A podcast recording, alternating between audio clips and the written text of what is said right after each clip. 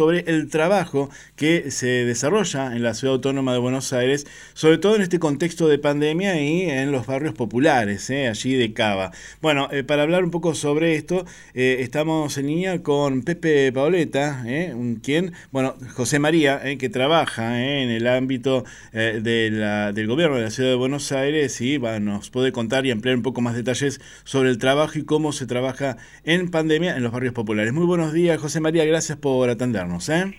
Buenos días, ¿cómo andan? Un saludo a vos y a toda la mesa. Muy bien?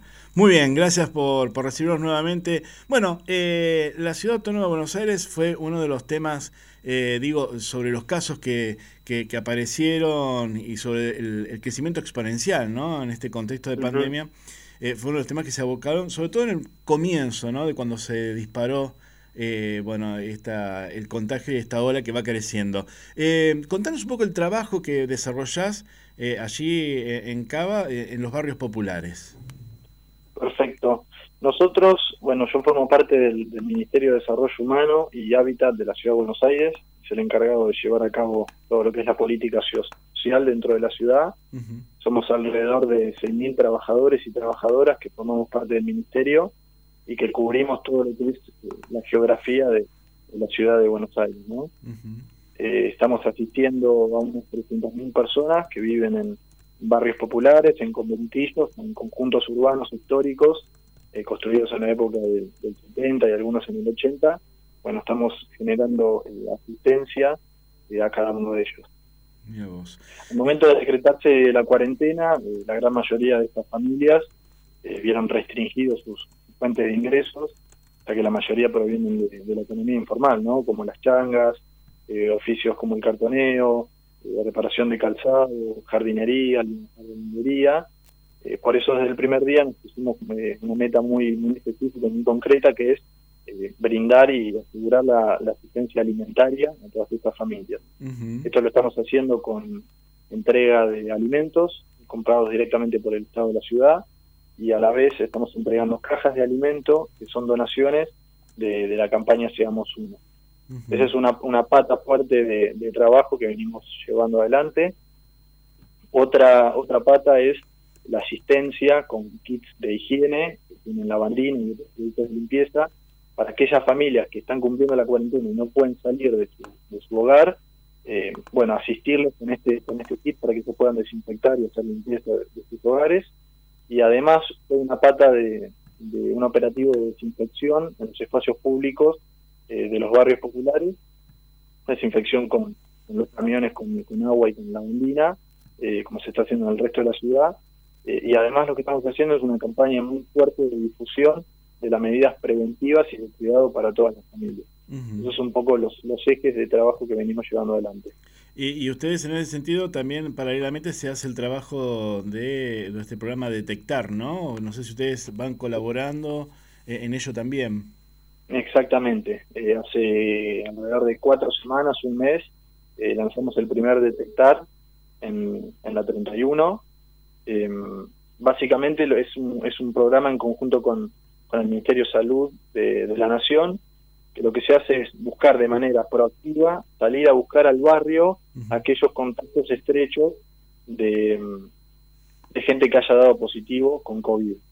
Eh, entonces se va, se va a la casa, se busca a estas personas, se hace una entrevista eh, y se los invita al centro de, testeo, al centro de hisopado, donde ahí le hacemos una entrevista epidemiológica, se les hace la apertura de, de, la, de, la, de la ficha de salud, digamos, eh, y si les hace el hisopado, ellos esperan el resultado ahí.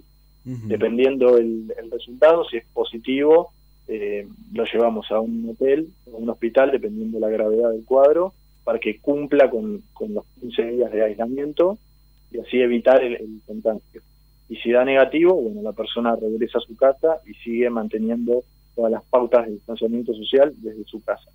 Bien. Eh, lo lanzamos en primera medida en la Villa 31 después en la 1114, en la 2124, en la Villa 20, en la 15 y ahora el último que abrimos fue en, en Soldati.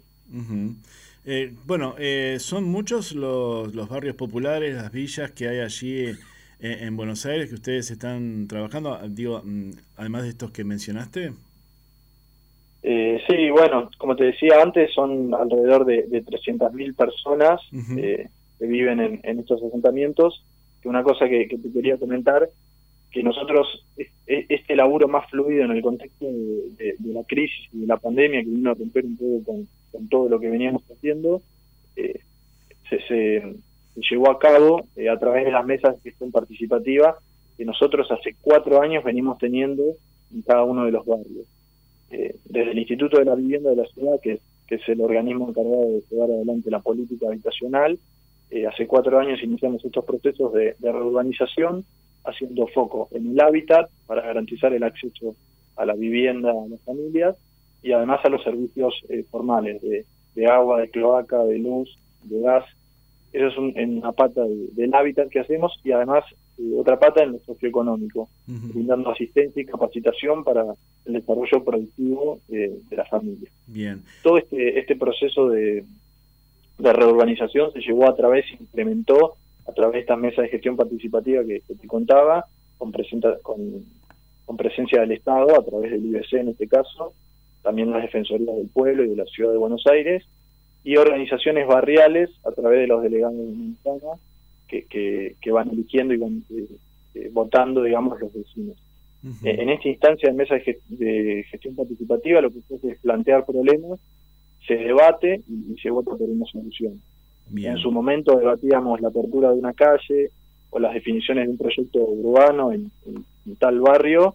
Hoy en día esa, esa mesa de gestión se transformó en, de alguna manera, un comité de crisis para poder llevar a cabo todas estas medidas que te desarrollé previamente en el contexto de la pandemia. Eh, inevitable eh, aprovechar este contacto contigo y preguntarte porque ya a partir del día de ayer no se habilitó en la ciudad de Buenos Aires la posibilidad de, los runners salir a correr en, en horario de la noche, nocturno, de 20 a 8 de la mañana. Eh, ¿cómo, ¿Cómo evalúa, digo, tras de la primera jornada esta noche que pasó, eh, cómo estaba viendo, digamos, porque hay algunas imágenes eh, que se ven donde, bueno, hay mucha, ha habido mucha afluencia, ¿no? De, gente a, correr en estas zonas. Sí, sí, sí, la verdad que, que sí, las imágenes hablaban por sí solas, mucha gente en la zona de, Palermo, Recoleta, eh, la verdad que, la gente que, no está saliendo, pues la reunión nosotros salimos todos los días, pero la gente que está en su casa bien lo, necesita de alguna manera, por eso se vio la, la gran cantidad de, personas que salieron a correr.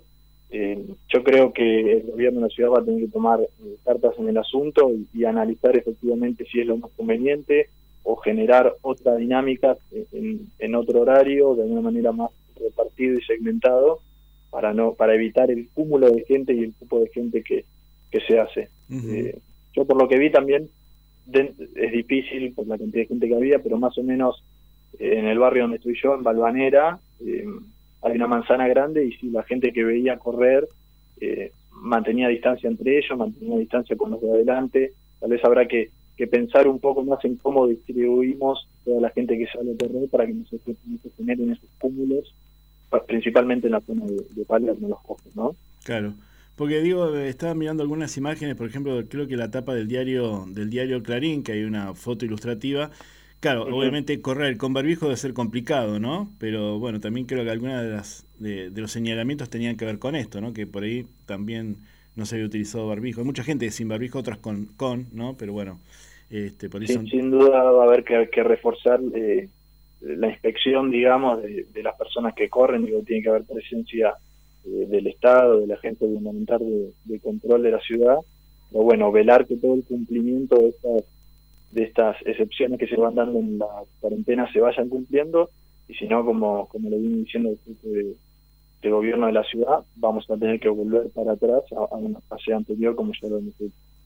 Bien, eh, desde ya, José, te agradecemos la posibilidad de tener tu palabra aquí en la mañana de FM Santa María. Eh, quizá en alguna otra oportunidad te estaremos molestando para ver, bueno, un poco cómo está la realidad, ¿no? Allí en la Ciudad Autónoma de Buenos Aires y, bueno, cómo se está trabajando, ¿no? Para, para mitigar también la, pandemia allí, eh, eh, no solamente en los barrios populares, sino también en toda la ciudad. Por favor, a disposición y, les agradezco a ustedes. Bueno, muchísimas gracias. Buena jornada, hasta pronto. Igualmente, hasta luego.